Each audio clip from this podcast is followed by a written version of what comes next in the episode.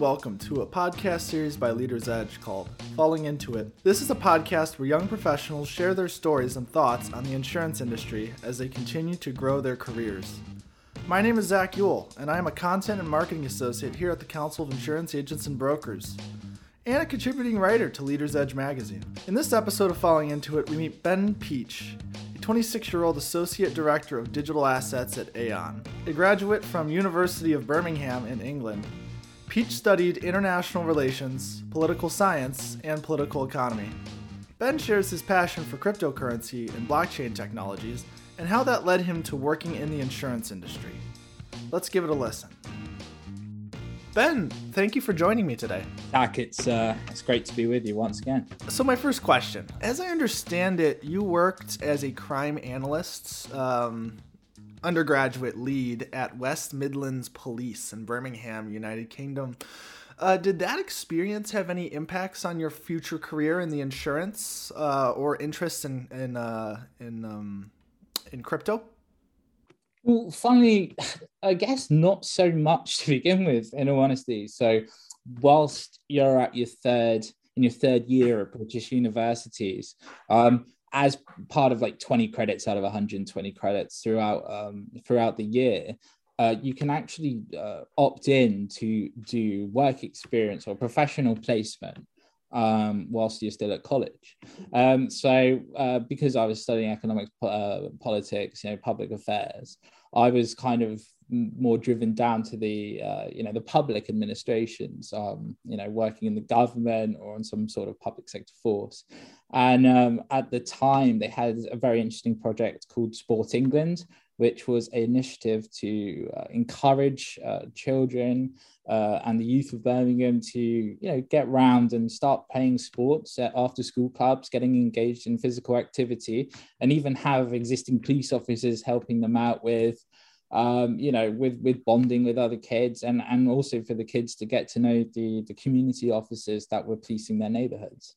Um, so really, it was an analysis of how successful that project has been in reducing knife crime, in reducing violent crime across the county, and you know, should there be more money um, spent into this into the scheme, um, and has it been a success across you know the, the schools and the after after school clubs and what have you? So really, it was an examination of social policy uh, from a local government level, which you know I was kind of already interested in these kind of things anyway during my degree. So it was a great, uh, I guess, initial.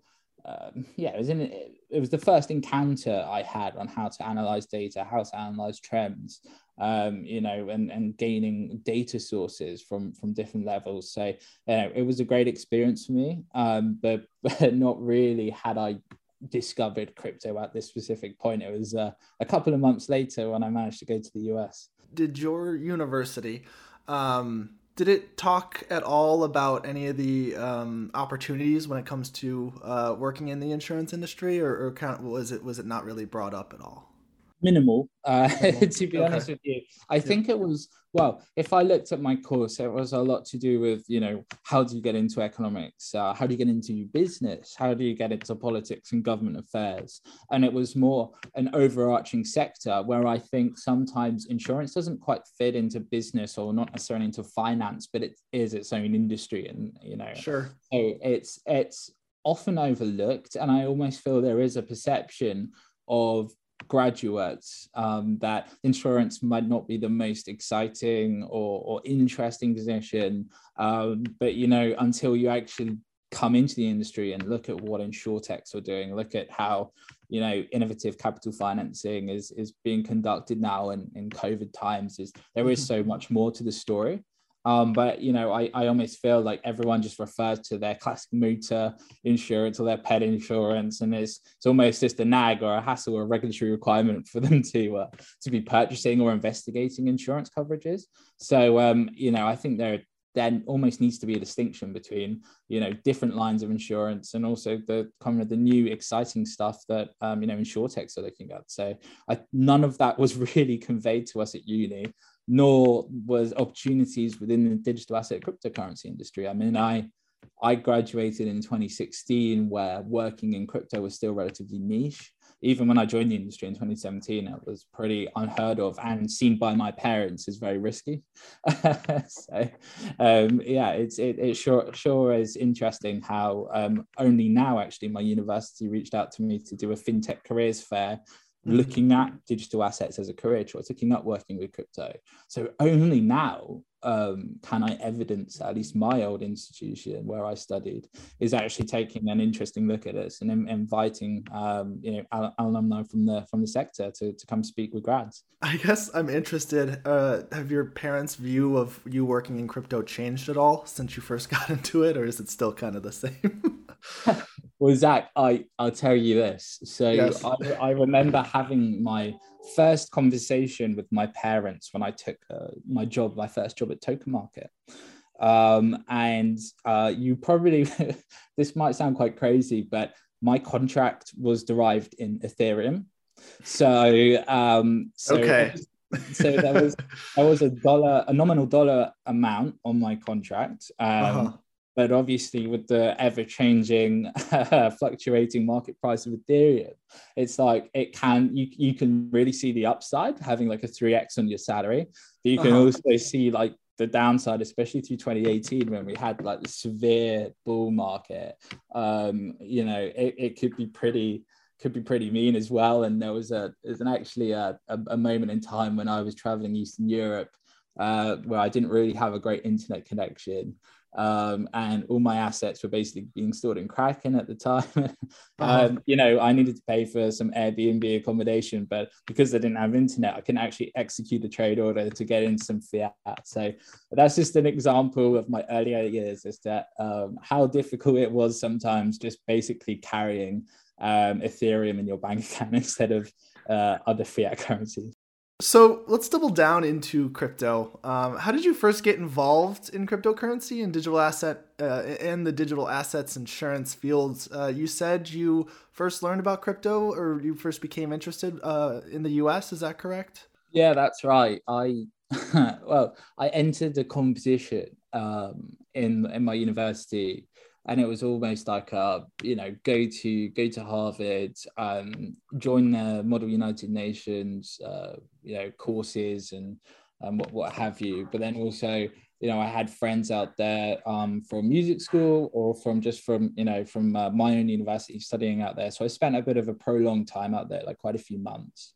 Uh-huh. Um, and part of that, you know, um, in Boston, I heard some very interesting lectures um, in Harvard around the you know what's going to impact our economic security? What is the future of money? Now at this time it wasn't necessarily just looking at bitcoin or satoshi nakamoto's white paper but it was just you know exploring open finance open banking you know um, you know art as a, as the new asset for hedge funds etc so it was really it was really wide but what really stuck with me and what was interesting is when we did focus on bitcoin and the idea of you actually holding your own assets and being in charge of your own money and there's no government or regulator that at any time could take that away from you. You know you hold your own bitcoin. That is your own digital data in your digital vault. And even if um, you know the the banks collapsed in England, you know, I'd still be able to physically access and trade and send my Bitcoin as and where I want, and you know, there's, there's nothing really anyone can do about it. And I thought that just that notion, and you know, of how how Bitcoin has completely shaped how we view money from an IOU note to actually holding something. Um, you are the bearer of this asset. I think that's uh, super interesting. So that's what kind of got me down the wormhole.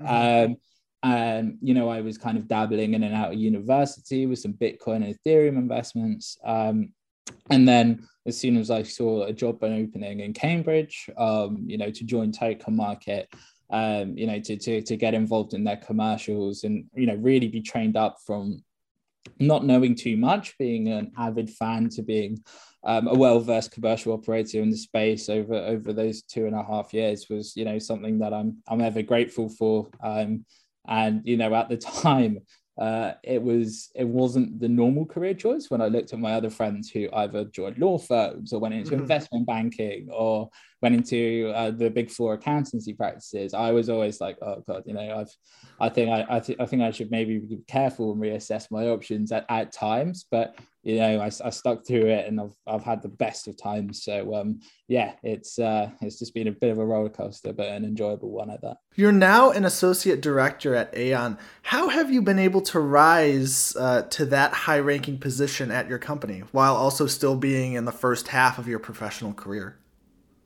Yeah, I mean, I think you know when I when I first met um, some of the guys over at Aon, I was kind of in and out of Dubai at the time, um, and you know, at the time, I was looking for new opportunities, and and really, what Aon were looking for was someone not necessarily with an insurance background um, per se, but someone who could come in, learn the insurance, but had an underlying knowledge of blockchain technology, crypto assets, and tokenized securities, who could almost lobby the market, right? Lobby the insurance market to to try and ensure newer pieces of technology that they've been hesitant before do you know thought leadership sessions um, training sessions um, you know re- really get stuck into to understanding where capital is coming from and and you know how how we can attract it to our wording and to to the clients that we have at aon so really i think that was the the position that that I was just coming in anyway and what they were advertising for at the time. Um, and you know, when I joined Aon,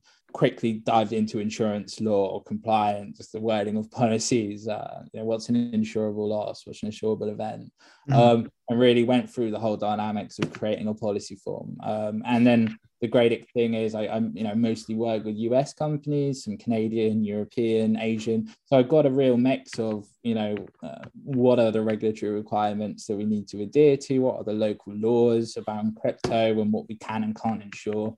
So it really gave me a great understanding of the complexity of like you know placing risks globally, right? So mm-hmm. um, yeah, I I mean I did come into it blind to be honest. I had no idea what to expect, but you know the the training is very good um, and my mentor who's kind of guided me through the broking process peter greaves you know um, has you know, has been great and you know he's, he's really helped me um, to to yeah get comfy with the product. So i think really where my value add is um, from plc's perspective is is just the underlying knowledge and now the insurance knowledge i've accrued and how we can merge those two together to you know develop market leading strategies for our clients right? And i think that's i think it's always harder uh, to learn crypto to learn dlt um, and uh, and go down that rabbit hole than to to, to pick up the insurance that you need um, so I, you know, I think that's um, fortunately that's that's kind of worked out for me. How has the pandemic changed your client relationships? It's it's been challenging at times, to be honest, because I think from previous experience, it's always great having face to face contact with clients um, because a lot can be said through those interactions that can be missed out on calls that may be quite important actually for sure. you know for business decisions moving forward. Um you know it's it's also made me a little bit more flexible as in because I'm servicing Singapore to San Francisco and being right in the middle of the two of them, it's made me, you know, be able to have a few hours off in the morning, a few hours off in the afternoon, but potentially seeing quite late finishes.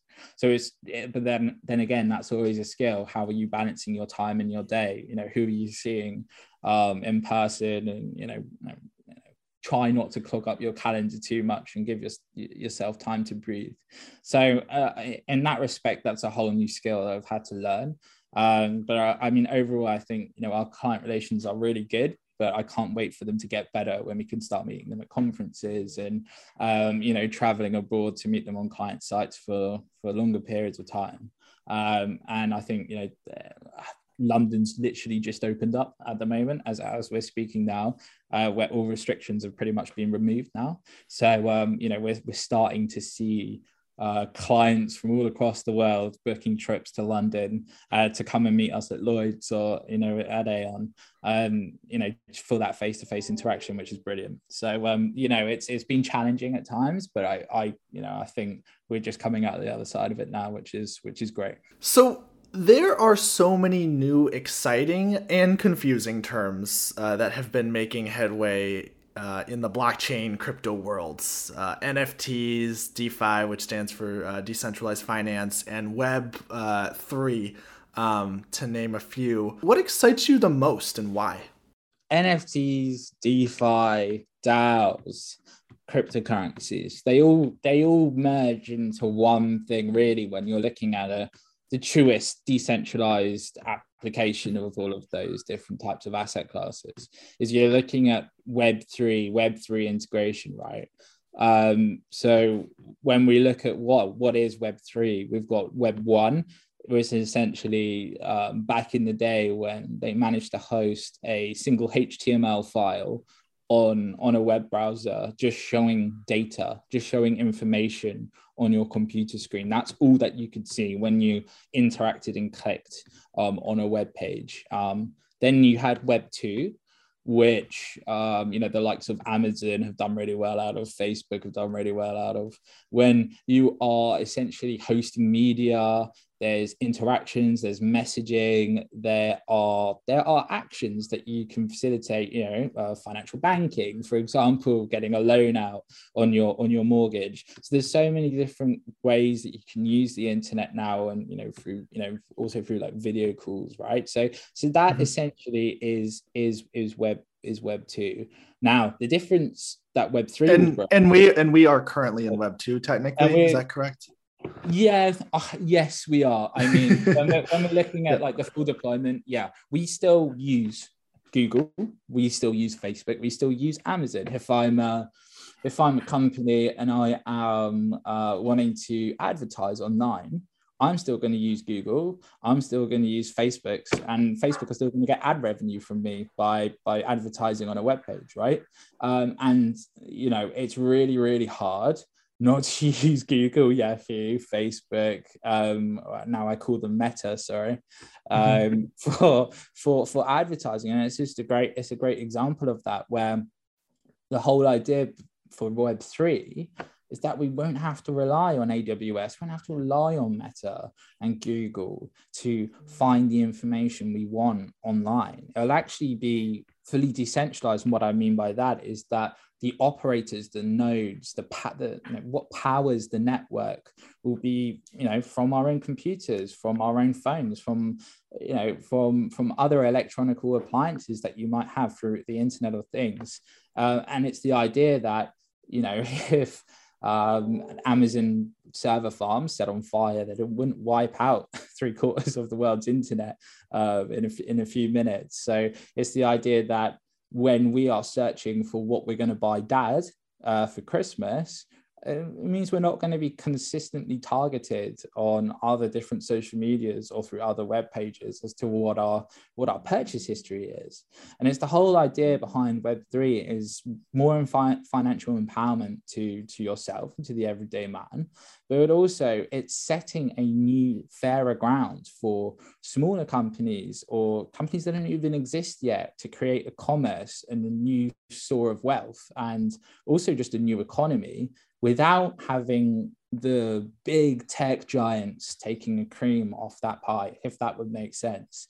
So it's it's very very similar to almost the ethos and the and what crypto is all about. It's it's it's about owning what you own and and you having full control over who can make money off what the assets that you have right? So um yeah it's it's i think you know it's going to encompass nft it's going to encompass defi you know, why are people going to bank um, with Santander, with HSBC, when they're receiving 0.001% interest increases on, on, on the cash they hold with them, when they can get 8% in their Nexo account, for example, or whatever, or whatever the, the yield is for, for DeFi at the moment. So, so yeah, I, I just wanted to almost comment on, you know, I, I do believe this is this is going to be the single most important move but it will encompass NFTs, it will encompass DeFi and crypto assets, and they will all converge and meet and have more value in Web3 than they even currently do now.